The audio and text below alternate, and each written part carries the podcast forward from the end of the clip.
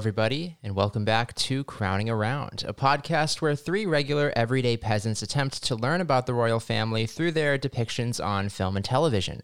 My name is Sam Chung, and today we will be discussing the events that unfolded in The Crown Season 2, Episode 4, entitled Beryl.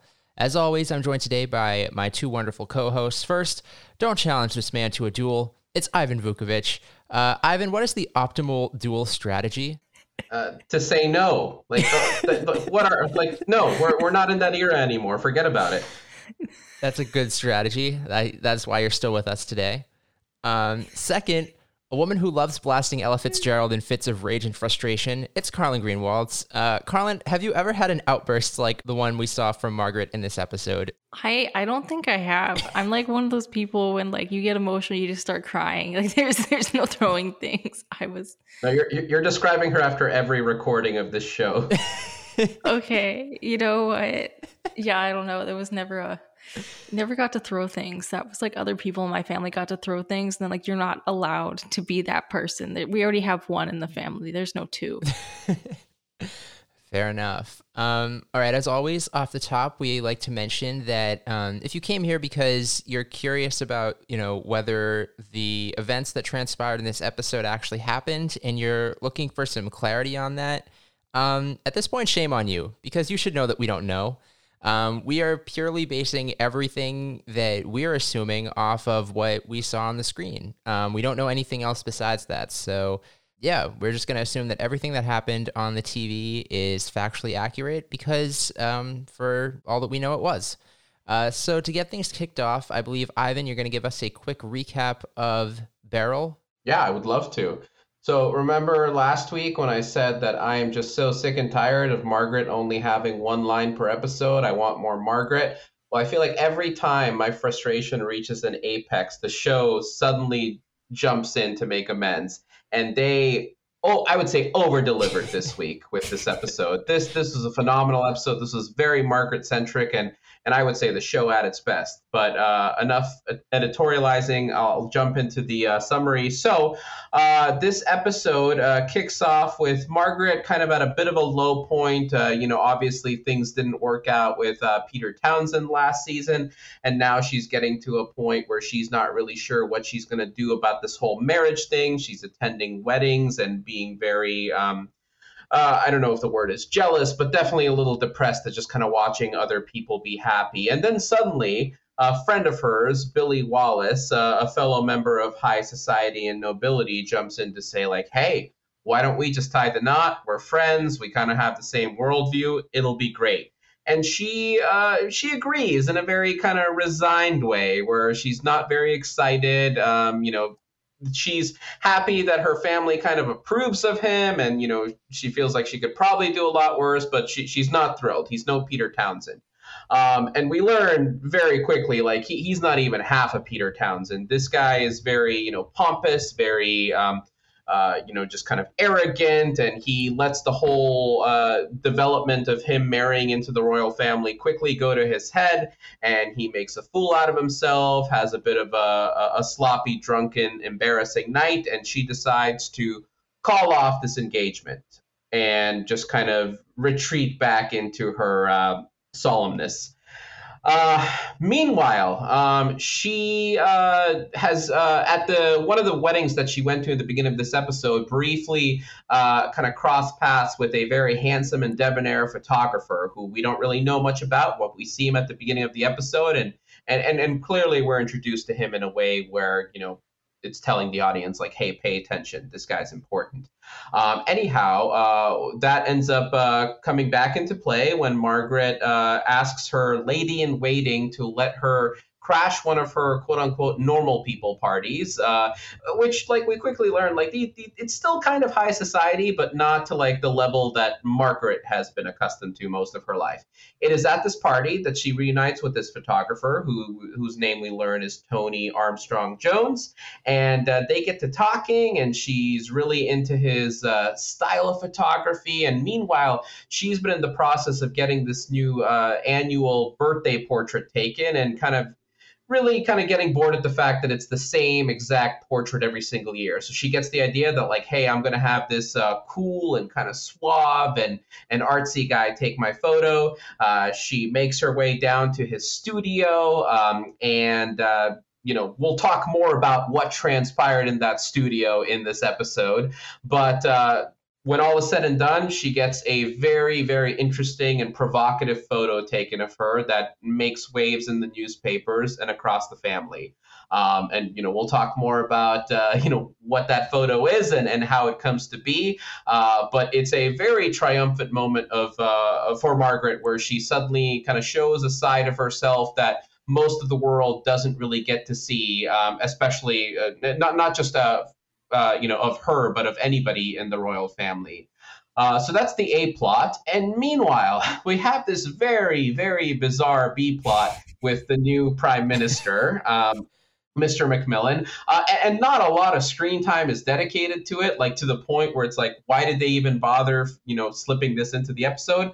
But we learned that the new prime minister that we uh, uh kind of got to know a little bit last week it has uh, an interesting uh, i don't know if it's arrangement but his wife has been having an affair with another man for many many years an affair that he seems to approve of but or, or has approved of up until this point but now that he is prime minister it needs to end. And he is led to believe that she has had her final encounter with this man but then later he overhears her on the phone speaking uh, to him longingly and also uh, in a manner that suggests that she has a lot of contempt for her husband. So I'm not sure if this is setting up a bigger storyline in the weeks to come, uh, but it was really kind of the only other thing going on in this episode that wasn't strictly uh, Margaret related. So yeah, that was uh, season two, episode four, Beryl. Thanks, Evan. And I agree. I thought this episode was a lot of fun. Carlin, what did you think? Oh, I loved it. I, this was like one of my favorites. Yeah, it was so good. Yeah, so good so good. Yeah. This, this is like a this is like the type of episode that like takes your breath away. Like when the credits roll, like my wife and I, we we just like let out like a just a sigh, like oh, that was like Amazing. oh yeah, this was this was a show at its best, especially after three episodes of like very like Philip and Elizabeth centric, like you know, kind of family focal point uh, focus. Like it, it, we all love Margaret and we always want more of her. So when the show shifts to her as acutely as it does in an episode like this, like it, it, it, it almost feels like fan service in a way, like, but, but of the best type. Yeah. I mean, it was also interesting just getting so far away from like the way that obviously the Elizabeth storylines are like set up, this narrative, but also the filming was different. Like there was a lot more mm-hmm. cinematography that I felt like I noticed and made it so you felt very much like, oh wow, they're taking us like outside of the palace walls, like outside of the place we've been for like the past season and I guess not a half, like a third. So it was just really refreshing and just like you're like, wow, like the more you see how the show can stretch itself. It was fantastic. Yeah, it was it was a very sexy episode. Oh yeah. And and, and, like the the thing is as a contrast to the previous 3 episodes where, you know, like last week I was really captivated. I was very hooked. Like everything going on with Philip and, and Elizabeth was very interesting.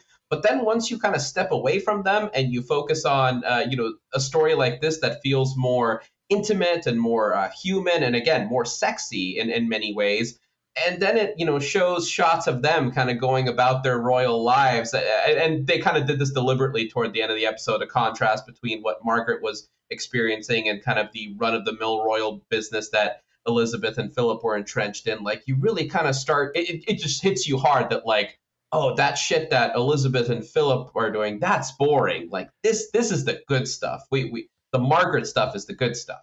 I thought a lot of the editing choices in this episode were really fun. Like the the scene with Billy and the duel, where he's describing it as like one thing, and then they cut to him yes. just like being dragged there. Hilarious. Oh my god, oh, that, was, was so great. Good. I was gonna say, even the Elizabeth and Philip scenes, like they were a lot. Like the general vibe of this episode was very much like more in the end it went more skewing positive. And i thought it was kind of interesting they even like made elizabeth and philip seem like a little bit more like they showed a little bit more interesting like vulnerable positive emotion which was like oh nice. Well i think both philip and elizabeth like they they tend to come off as like more likable and more human when it, it, doesn't involve them. Like obviously there are instances where they're passing judgment on other people and they're uh, you know making decisions that affect people in adverse ways, but when yeah. they aren't necessarily as like hands-on with other people's affairs and they're just kind of there in the background, like yeah, they're they're both also more likable. Yeah. Yeah. Although I will say that where the previous episode ended compared to where we go with Elizabeth and Philip in this episode, I'm not sure I 100% buy it. They're like, you know what'll fix everything? A party. that sounds that sounds right. I don't know. Isn't that what they do in marriages? You like go through a giant rut, then you're like, you know what? We're happy now. We're gonna we're okay. But, but isn't uh like isn't wasn't the whole point of the uh the ending of the last episode that like Philip has his fancy prince title and now everything is okay? Like that that just instantly solved our, all their marital woes. I guess so. It kind of seemed like it worked. I don't know. If we buy it was, that it will. Yeah. Yeah i was definitely like half paying like you know you're like more or less paying attention to the storyline and i was like all right are philip and elizabeth like actually good? Like what is the show trying to imply? And then i don't know. For what it's worth like seeing Philip's behavior in this episode, I'm convinced that he's happy now. Like I'm convinced that like he got his title and he's no longer feeling, you know, the frustration and insecurity that he felt before. I mean, yeah, he, he seemed a lot lighter in this episode than he had in, in episodes prior. Yeah, and I don't know. I okay, look, fine. Am I gonna admit that I definitely cried during that little speech when like it was like contrasting to like how like miserable Margaret was? I was like, oh my god, Philip's being so charming and sweet in this little speech. Amazing. Well, like that's what I mean. Like he he seemed happy. He seemed like you know the yeah. the weight had been lifted off of his shoulders. I don't know. Yeah. You guys, you guys are much more easily convinced than me. I'm not convinced that in two episodes Philip will be angry about something else again. Well, the oh, uh, he will. He will. like I, he absolutely he'll find something to be angry about. But uh, for the time being, he he's he's good. It, it's like that uh, that Don Draper quote. Like, what is happiness? It's the moment before you need more happiness. Like he's in that moment. Right. Well, we'll see what happens to Philip next. But uh, for now, nice job having your moment of happiness at your 10th anniversary dinner while you're making Margaret feel terrible. I mean, she, it, her feeling terrible is warranted. I mean, yeah. Although I'm not sure. Have we met Billy before, or is this the first time we've met Billy? Mm. I think it's the first time, and, and, and that that was that's like my one criticism of the episode. Like if they had just given us a little bit of Billy, like here and there earlier on in the show, like it wouldn't have felt as out of nowhere. But I, I think like we like they trust us as the audience to know like okay, yeah, you know, Margaret has a lot of you know friends who are you know of nobility, and and here's just kind of like a, a generic male friend of hers who who's high society. Yeah, I think the fact that he we we remember him at all, considering like where the episode goes, just so much credit to that duel scene. well, I mean, Billy had a couple, you know, moments worth noting. There was the moment where, you know, he's her old faithful, he says, and then he goes in for a kiss and she's like, "No." And I was shocked. Oh, oh that was so funny. and I was shocked was so that the awkward. next scene they're engaged. That was shocking I to me. Know. Oh, yeah, man. I mean that that, oh, that was so uncomfortable to watch. My God. oh no, that was that was rough. Like he kept trying to. Like you just see him going more and more forward. It was oh. very drawn out. Oh, I mean, like kudos to them. Like they, I mean, The Crown is not necessarily a, a show that is meant to be like cringe comedy, but I mean that that scene could could have been you know out of an episode of the UK Office. Mm-hmm. So yeah, portraiture is like a big theme of the episode, I think. And so the first kind of portraiture we're introduced to is Cecil, and we meet um in this scene Margaret's new lady in waiting, who I think is my new favorite character. She's pretty cool. She is pretty, pretty cool. cool. What is a lady in waiting? I think like it's kind of like a personal servant, but they just give him a nicer title now because it's 20th century. Okay, because because like so. wait, like the in waiting doesn't that imply that she's going to ascend into some kind of higher position?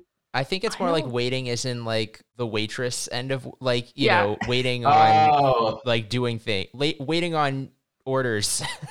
yeah, oh, I think, really? Okay. I I imagine I don't know this for sure, but I'm pretty sure like that position like back in the days it would be like the person who empties your chamber pot, but like you know they got better jobs now. just Yeah, slightly. Interesting. like that vibe.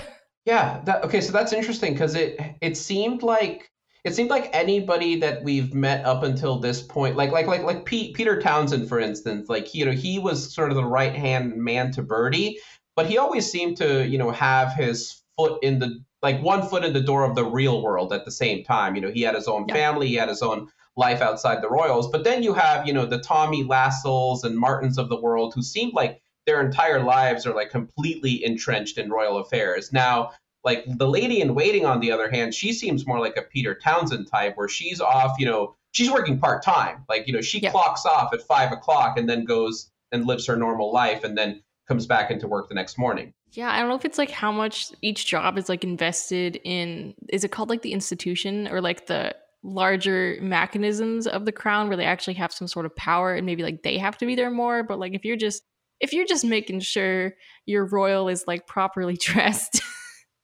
That's Yeah. true. And her royal is also Margaret. Like I feel Yeah. like Tommy and and Michael Adeane now have like a different sort of responsibility. And I also think there might be a generational thing too because she does seem younger. Um Mhm. yeah. But we also have not seen her before, right? no. no. Okay. Yeah. Or like any other lady in waiting. I don't think they've really highlighted those that particular position Right. yet. But so she invites Margaret to this dinner party at her house, and there's a lot of like really cool artsy people there, like some people in uh, like journalism, some people in in kind of like the I guess like the written arts. So my question is then like to get this lady in waiting title, like you know what kind of qualifications do you need to have? Because like she seems to be kind of like a socialite unto herself, so like how do you go from like oh i'm the type of person that's friends with you know documentarians and photographers and all these really awesome people to like oh i'm gonna you know have like this personal assistant job I don't know if like working for the palace in like those low level jobs, like where you don't have to be like a duke. I don't know. Is it like working for like celebrities here, where like I guess you could just get the job? like maybe she's like a consultant like maybe she runs her own like you know publicity agency and you know she she got hired to uh, essentially make margaret look good She's like the Kim Kardashian to a Paris Hilton. Oh my god! I was thinking more like it's a resume builder. Like you more get this pub- job to network. i'm thinking more like publicity from the kroll show if you Oh remember God. that The fact that we can't Google is to find. yeah. Uh, To that point, I feel like she did feel a little bit out of place at the party. Like I have no idea how she got invited to that party in the first place, given that they're all like high society, like heirs to Well, giant well she fortunes. invited herself. She she called up the lady in waiting. Was like, I I I need to get out and, and have some fun tonight. What do you got for me? I, I'm gonna assume it's her friends from college. yeah, But it was a cool party. That that like seemed like the fun place to be. Like if you're stuck in the '60s for some reason, there that's the fun. That's the you- happening. I kind of expected it to be like less like regal and fancy than it ended up being because like you know there was still like you know a wait staff at that party. There were still servants. Like it all still seemed very like carefully curated and and like she had somebody working for her putting on the party. So Yeah. again, like I'm just so befuddled by like where she is in like the the social and and kind of class ladder. Yeah, I don't know. Great character though. Hope we get more of her. Yeah, Yeah. she's cool. She's cool. but my It like that. You know. Oh no, I loved her just because of that scene. The first scene with Cecil, where they're like, "Well, what do you think?" And she's like, "I think that portraiture should evolve. You should probably stop taking fairy tale portraits." And Cecil, oh my god, what a wild character! oh, Cecil. I, I think Cecil was supposed to just be like a caricature of the type of people that normally work for the royal family. Oh yeah, clearly Queen Mother's like BFF Oh my god! if But, she ever had one. but his story about like the impact that Margaret's photo would have on the average housewife was just That was crazy. great. Oh my god, he's got the routine nailed. they will look at the photo and then go outside and feel renewed, have a new lease on life, all because of your photo. Okay, so I think we need to get the conversation about Macmillan out of the way so we can get to some of the other good stuff. Okay. Yeah. So what the hell? Like what what was the point of those two like was it two, two and a half scenes? It was it was hardly any screen time. It it, it felt like it was just setting up something for maybe the next episode, but Like Oh what? What was that? I thought it was just setting up for that line at the end when Tony's like, "Yeah, uh, Macmillan's daughter was here, but uh, thought so might not too. be her daughter." So, like, are, are you convinced that that's it? Like, that the whole point of those two scenes with Macmillan and his wife going through the affair was just to the payoff was that you know we got to see Tony the photographer uh, basically have an example of the way he's able to intrude into people's lives and like capture some very like intimate kind of reflections of different folks. Look, I hope so because honestly, that storyline was kind of boring. I don't think I think it's going to play out more. I feel like there's a scandal brewing because this feels like something people don't know about and there was the line Mhm. where Dorothy was like don't worry, I'll end it now that you're prime minister or something. So it feels Yeah. like something that society's not going to approve of. I'm not sure that Macmillan is long for this world of Oh my god, I can you imagine? This is just what ends his uh, very brief prime Yeah. ministership or whatever it's called. Well, well, that that's I think that's what we agreed on last week. That like th- this did not seem like a a prime minister that would be in it for the long run. But like, uh, it's just like we went from Winston to Anthony Eden to this guy. It's like i- i- they just keep getting more pathetic. Yeah, I don't know any um English people who have ever like I don't know who their like ideal prime minister is besides Winston. Yeah. At the end of the day though, I did feel kind of bad. His wife was so savage. Oh, I know. oh man, it was it was rough. It was Well, rough. And, and yeah, I mean, she seems like she. Uh, okay, so like, here's what I don't get. Like, she clearly does not like her husband in like a romantic way, in a sexual way. But even just in terms of just like general respect for him, she seems to just be utterly lacking any. And I I just don't get like. First of all, like, you know, why didn't she leave him up until this point? Like, he wasn't prime minister before. So, so was she like holding on in the hopes that he would become more important? And if so, it's like uh, uh, he's prime minister now. So, like, shouldn't you have like at least a little bit of respect or reverence for him? And if you don't, why are you still there? He's too Well, 'cause weak. She is old. I mean, I think it was probably like um, my main my main guess is that it's probably just like a societal thing. Like they're probably just getting used to the idea of like divorce. So maybe it was Mm. just like she had to marry him because like she's probably even upper social class. So like you know where your mom and dad are like, hey, marry this fop. Like this is your duty in life. And she was like, oh, I guess. Then it turned out he sucked. So she's kind of stuck around for the line, the ride. But who knows? Maybe she'll take a card from um Eileen and and viciously end this marriage. Yeah, that's true. I feel like we don't know enough about the lover to make the f- to have the full picture. Right. Because it's like may- maybe he doesn't want her as anything more than a mistress. Like, who, who knows? Yeah, so, 'cause yeah, maybe we will get more of the storyline. But, like, I figure it's like, uh, you know, worst case scenario, you are now married to the prime minister, and, you know, that will. That will open doors for you, at least. I guess does it open doors for like th- like it's interesting how like back in the day when like women still weren't really considered for like major political roles. Like what I wonder if there was any benefit besides like just you probably I guess get more money because your husband has a higher job. Like if there's any benefit to being like a wife of a politician before it was like a thing for women to be politicians. I don't know. The lunch Or- club. It'd be interesting to know. Yeah, or, or Oh, true. I guess you get a nice lunch Yeah. club. Yeah. Where is the ladies' club? We've only seen the gentlemen's club. What do they do there? Gotta know. I don't know. Probably run an illicit poker ring. Um, I hope so.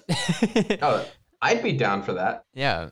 The, I mean, the other scene that we get of Macmillan is um, a random scene of Sputnik. And Oh, yeah. oh my god, they have to remind us the Red Scare is happening. Mhm. Oh, that that that quip that Elizabeth threw out at the very end that went completely over Macmillan's head, and and and, and Philip just kind of turns around and gives her a knowing, amused look. That was, I mean, that was a great moment for like Philip and Elizabeth because here they are like happy enough to at least be like making snide remarks about other people in the room and giving each other knowing glances. Like that that was a little heartwarming. No, it's fun. They had some fun little like snarky moments in this episode too, like when um Margaret was on the phone with them and they're like both sitting also in the same bed. And I was like, oh wow, you guys still do that. Where they're like reading and then she like mouths like Billy's name and you just see Philip going like, oh Christ. Oh, they're so good together, guys. Okay, so let's let's talk about the main attraction, Tony Armstrong Jones. Oh yeah. Okay, so straight up, I've been like a Matthew Goode fan for like way longer than like I should have been. Like it was like when I was 12, I like watched Watchmen when like I shouldn't have been watching it. And I was like, Ozymandias is so cute. And then like we all know what happens to Ozymandias. And I was like, I'm never gonna see Matthew Goode again. And then like years passed, and honestly, I don't remember the next time I saw him. But then when I saw he was in this show, it was just like, oh, thank God. this is the greatest move the crown has ever done. Well, I can't remember. Okay, because this would have been after he was on Downton Abbey, which, as we all know, I was a big fan of. But yeah. he, he kind of occupies a very similar role. Like, he's like this kind of like handsome, debonair outsider who doesn't really kind of fit into the social structure of the uh, you know woman that he is kind of courting. In in the Downton Abbey's case, it was you know Mary, and then in this case, it's Margaret. But the interactions kind of feel eerily similar between the two characters. And we, of course, saw a little bit of him in the Downton Abbey movie, which we talked mm-hmm. about. But don't don't you get like kind of a similar vibe? Yeah, yeah, for sure. Like he he realized his niche, which was being handsome and charming, and like good for him. Yeah, I will say that Tony feels a little bit more contemptuous and like there's more layers behind him. You know? Yeah. Oh yeah. Well, well, that's because Downton Abbey didn't have that many layers, Sam. I don't know. The movie, pretty wild stuff happening. uh, the, the, the whole three minutes that he was in it. Yeah, I was like, it wasn't. Was it even like? Did he get to say one word? Like he yeah. he was definitely in there because like not having him in there would have been difficult to explain because he had obviously a much bigger role in the show. But then I think mm-hmm. you know mm-hmm. he probably did all of you know a day and a half of shooting on the movie. But yeah, no, I mean his character, like Tony's character, it's just adding so much interesting dimension to the crown because I feel like we've never really had someone who like had opinions and was like freely expressing them. I don't know. He also had like the coolest intro scene of any Crown character thus far. Oh, like did. just the, the the the cut the cuts between the wedding and him approaching it on motorcycle, just suddenly, yeah. you know, kind of like parking quickly and then, you know, jumping off, grabbing his camera, rushing in, taking all of these candid photos. Like I, again, like going back to what we were saying, like everything about this episode kind of looked different. It was edited differently. It just had this this energy to it that you like. It felt like a completely different show than the past three episodes. Yeah, yeah, no, it's it's just so fun, and I want to. I can't wait to see like assuming Tony stays in the picture, which like they seem to imply that he was going to be, like how that's going to be like melded in with like the regular crown stuff. They're gonna like keep up the the flair to sort of introduce like a new era of like cast within the royal family. I don't know. It's just great stuff. It's great stuff. I I love the first time when you have Tony like talking for the first time. And it's just like them like gently like gossiping about not even gently, like very snidely gossiping about people and like it had such like bi energy to it. Like I when they said the word queer, it was like, wait, that exists? Like Elizabeth knows what that is? Like it was so interesting. Yeah, he was giving off that vibe big time. Like, uh, yeah, he I, again, I'm sure there's so much more to him that we don't know and that Margaret doesn't know yet, but he, he looks like he, he's a man who has traveled many roads. Yeah, if I had a shot every time for every time Margaret said that, it, right? And like yeah. honestly, look, going into it, I'm like, this guy has bi energy. Like it was very, it's so interesting because it was so clear that he was into Margaret, like while while making all the comments about like different men. Like that's a strategy and like i just love the fact that like the woman in this era like couldn't see that. It like had to be super overt where he was like moving her hand for her to get it. It's like ma'am he paid so much attention to you at like a party. That's that's what men attracted to you do. Yeah so should we cut to the studio? Because there are some wild things happening in the studio. Tony's directorial style is pretty wild. He'll just go upstairs and start banging on the floor, which is a strategy I have not seen before, I'll be honest. He makes you wait it out. I mean, that entire scene, I mean, okay, between Margaret arriving in his studio and then her, you know, walking out and him turning the lights back on, do you think that might have been like the longest sustained scene in Crown history? Like where it just didn't cut away to any other setting or any other character? Because that felt like it could have been as short as 10 minutes and as long as 20 i'm not sure but we were Yeah. like we were we were in there for a while Are you sure it didn't cut at all? I mean, maybe we just didn't remember anything that happened in between, but no, it did feel like a very sustained, like they want you to like really feel the emotions kind of almost in real time of like what's Yeah. going on. We were we were like it felt very engrossing like i like i felt like i was in that room Yeah, absolutely. Yeah, no, it, it, I I don't think it cut away at all because I think the next time it cuts away is like she gets there and then they're there until they leave on the motorcycle. right oh Yeah. yeah oh it was all so good It, yeah, it was so good. And Yeah. like the aesthetic of his place too. Like it's so interesting when they try to like, you know, when they recreate sort of like chaotic artist living spaces and like that place was so beautiful. in Yeah. like such a different way than everything else in this show is beautiful. So okay, so just to kind of do a play by play. So she arrives, um, and he has her sit down, but then kind of how do we want to characterize? Sort of starts playing games with her because he retreats up to his kind of like you know upstairs loft apartment, starts making a bunch of banging noises, and I assume that was all done to just kind of sort of what like kind of put her out of her element. I think so. Yeah, because it didn't Yeah. seem like he was doing anything. Yeah. he was just Yeah. up there kind of like meandering around. I, yeah, I think he probably saw, you know, the way she came in, she sat down, she seemed very much like herself, very poised, very princess like, and I think he just wanted to tear down those walls, and so he did so in this very bizarre but very effective way. Mm-hmm. Yeah, I think yeah, part of any good like photographer is making your subject feel I guess comfortable, but like yeah, like you said, I've been breaking down those walls and that's kind of Tony's self-proclaimed specialty. He loves taking candid photos rather than like staged photos.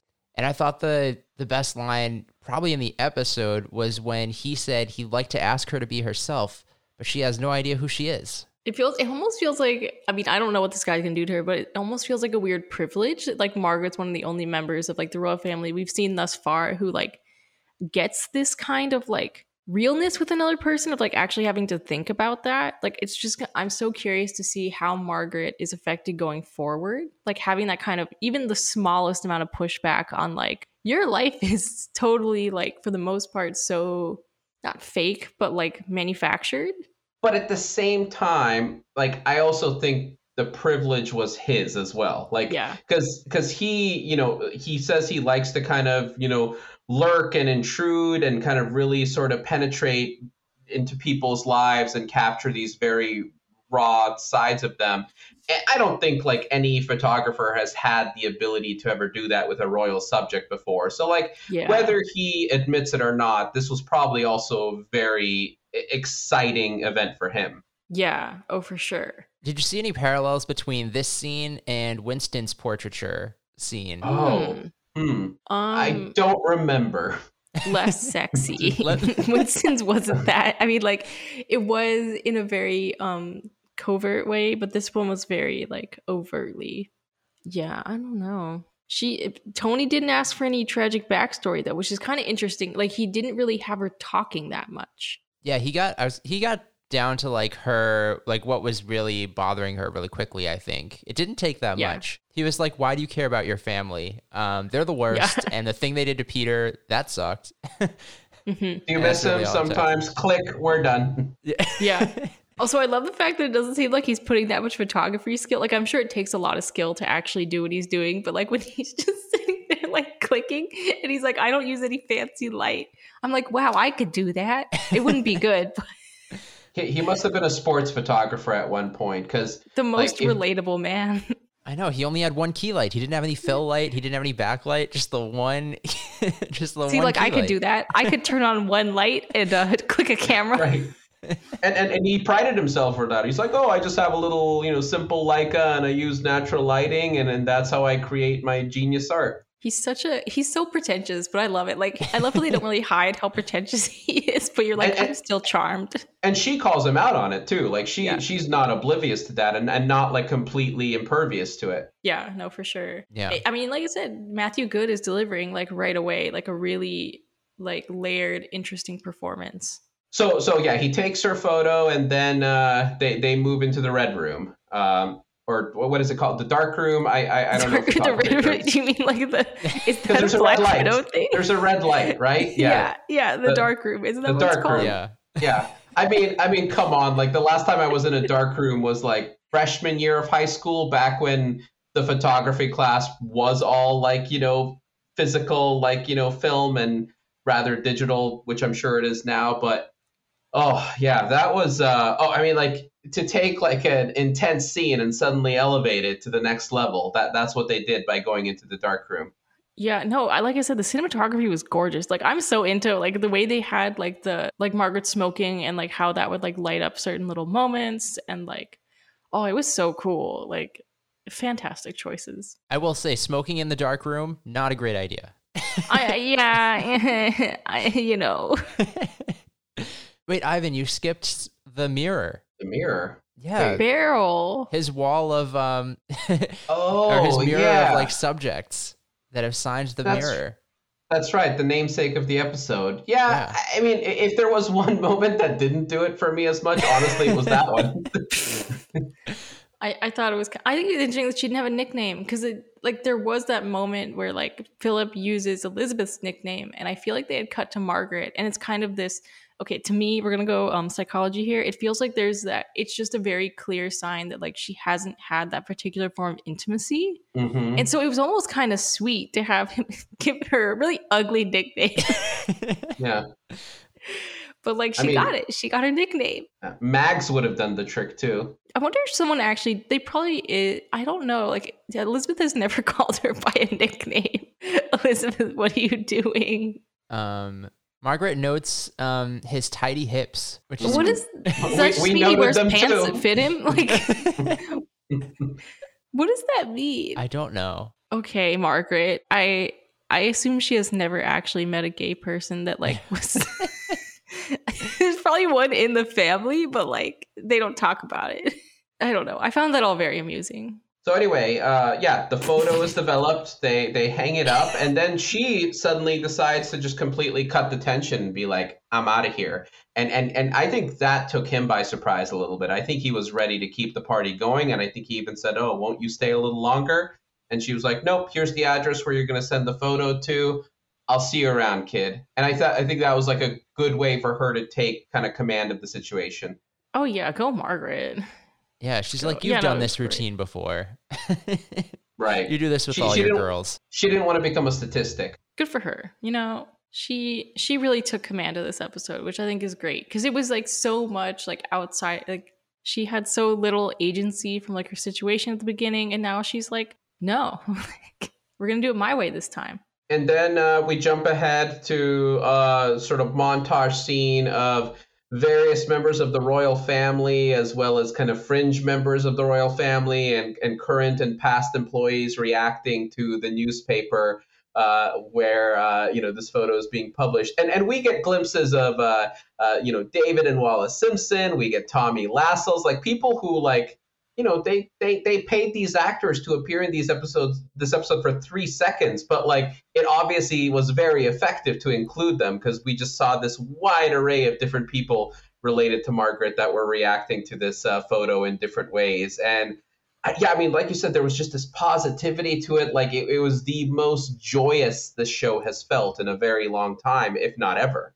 yeah also but where was winston um they're gonna get all these actors to come back where was his reaction good point but yeah no it was it was really it was so interesting and like you could see the way that like wallis and david were kind of like oh yeah like let's see let's watch her make waves like this is what you get elizabeth Well, yeah, and I think they were they, they seemed like they were proud of her. They seemed Yeah. they were like like oh awesome hell yeah ooh la la you go girl. Yeah that was fun i was surprised elizabeth kind of had a funny reaction where it was like somewhere between like oh god and like ugh margaret And then F- Philip also seemed like a little amused by the whole thing too. yeah. no eh, he did seem like very just like having a fun like having a fun time this episode Again, th- this is this is Philip at his happiest. Like he's going to be miserable again in an episode or two. So just let him have this. yeah that was great yeah. oh my god and it was the queen mother's worst time Yeah, because okay, the, the negative reactions were from uh, obviously Tommy Lascelles, the Queen Mother. Um, uh, what's his name? The the current uh, personal Uh, assistant, Michael Ma- Adeane. Michael Adeane. Yeah.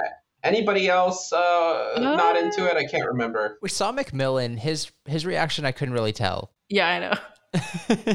Tommy's Okay. was so funny though. I'm sorry. he was just And, and at, some level, I'm just like, Tommy, why do you care? You're retired. Just move on. Like you don't need Will to Tommy take. ever move on? I'm really I don't It's not his place. He needs to just let it go. Like he he he Yeah. doesn't hold the position anymore. He doesn't need to, you know, do any uh, you know crisis communications around this. Just go enjoy retirement, like you miserable old man. I think it's so interesting that there's theoretically someone who has to be worried about this kind of thing. Like, it's not even, I mean, I guess in the 60s, fine. I guess this would be considered like a nude. But Are, are we are we in the 60s now? Is this like think we're in the officially now early 60s? I thought Sputnik was the 50s. Guys, I don't know what era it is. I thought this I had a very Sputnik was like 60s vibe. Maybe, well, fine. It's still the It's 50s. gotta be. It's gotta be late 50s, Yeah. early. Wait, but when did when did uh, Philip and uh, and Elizabeth get married? Wasn't it kind of late 40s?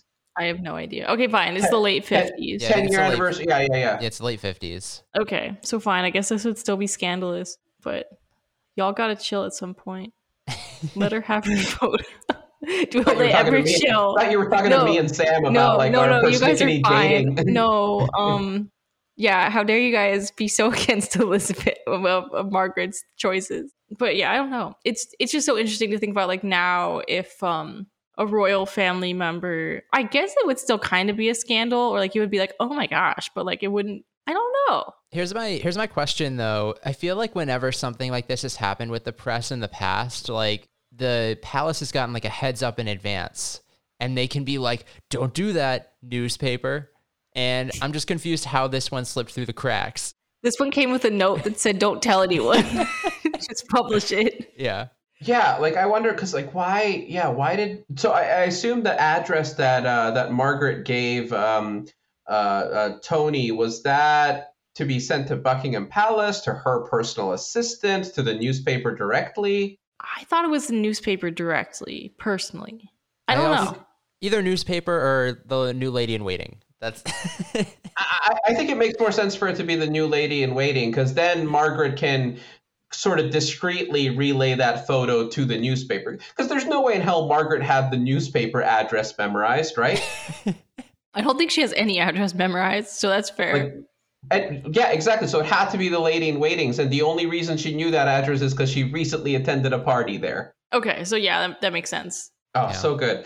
Uh, one one quick comment, uh, and this is a bit of a silly one. So uh, I forget if it was, it must have been Tony who had uh, made the comment, or, or uh, you know, kind of teasingly asked Margaret if she'd ever been on a bus before, and and she said no, right? Yeah. oh my god, so- I know what you're gonna say. so now we know that a royal night out is not canon. no, I think a Royal Night Out is canon, and she lied about it. 'cause She's embarrassed.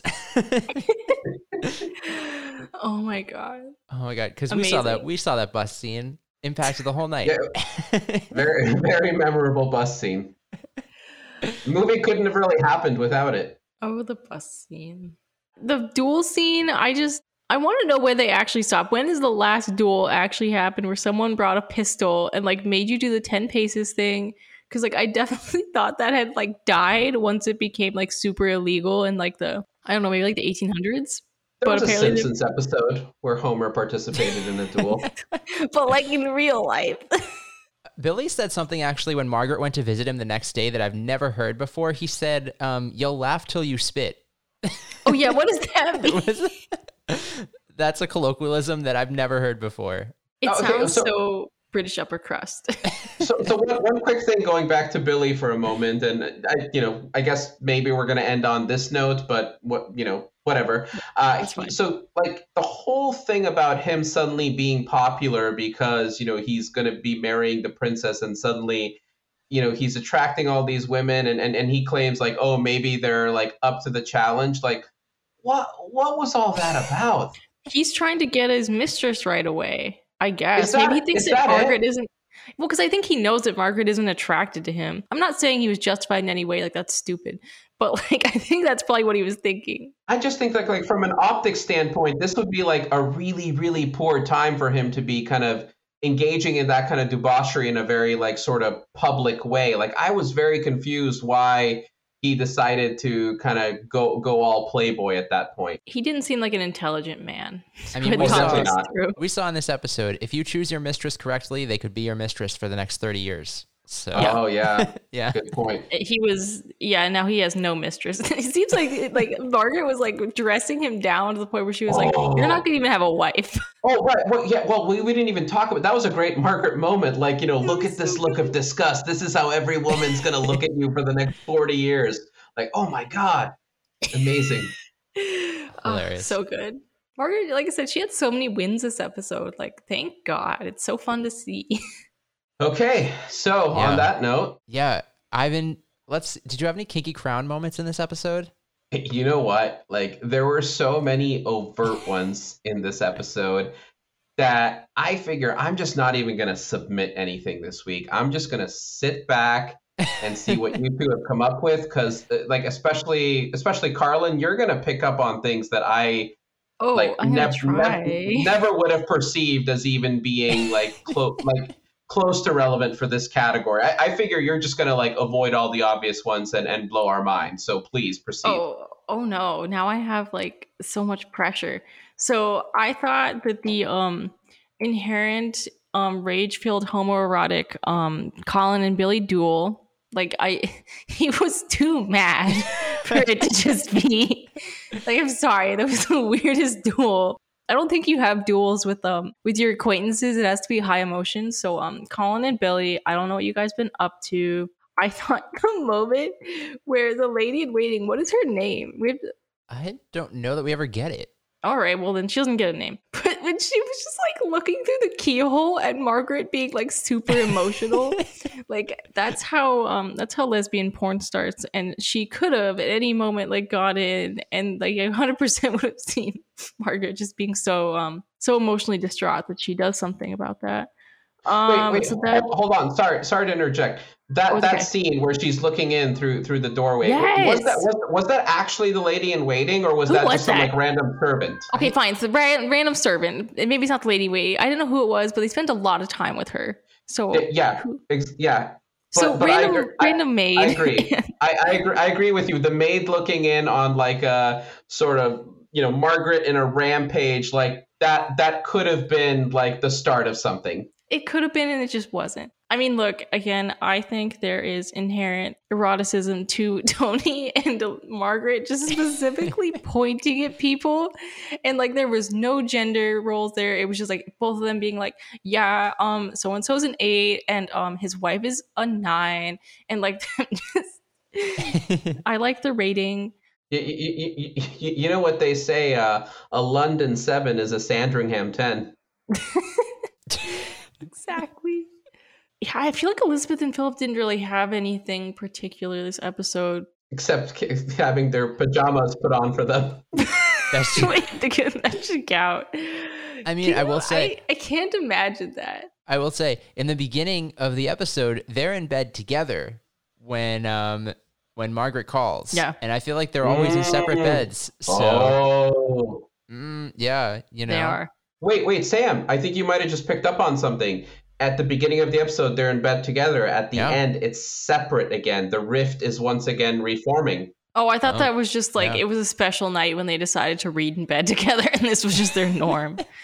oh, oh, I mean, like, I guess this is no, no, no, it's over. No, I'm not going to put an over one in there. Um, I just think Elizabeth's reactions to ever hearing the word queer is just really funny.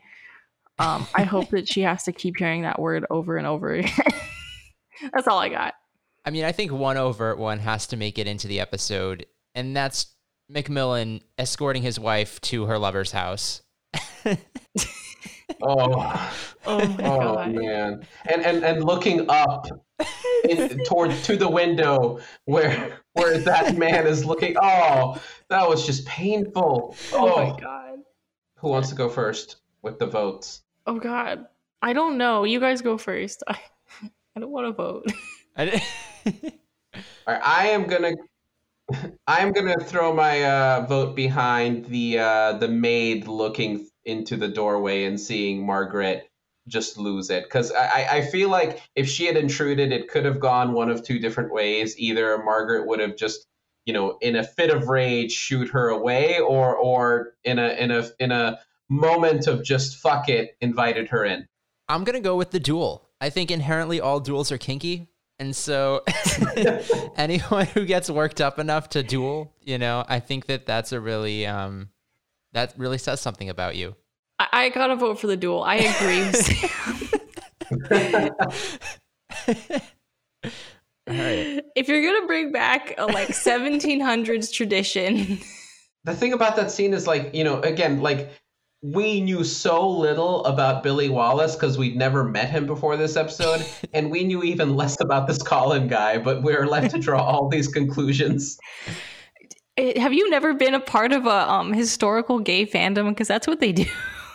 they take like two characters who look at each other once and they uh they write many fanfic about. And it's quite quite a skill. Carlin, Carlin, I was a pretty hardcore Downton Abbey fan. And then okay, let me tell you. Then um who's your who's your gay ship of two people who look at each other once? Let's go. In Downton Abbey or Yeah, or in Downton show? Abbey. Oh, I guess we have to do oh, both.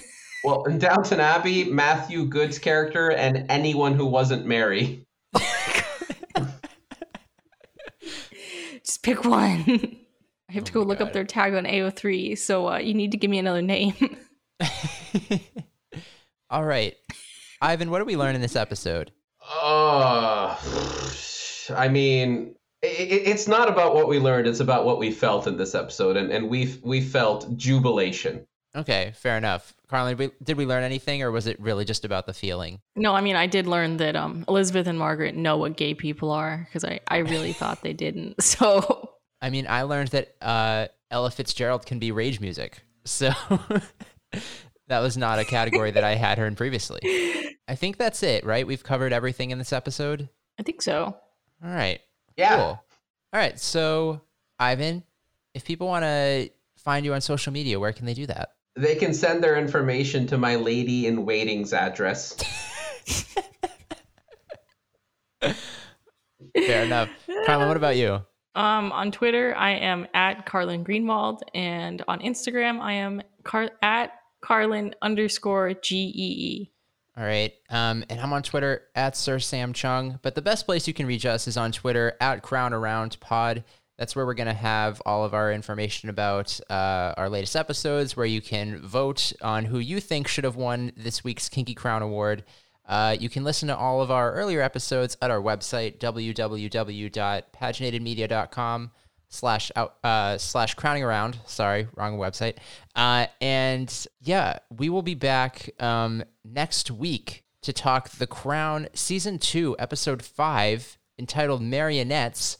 After Elizabeth makes a tone deaf speech at a Jaguar factory, she and the monarchy come under public attack from an outspoken lord. Oh.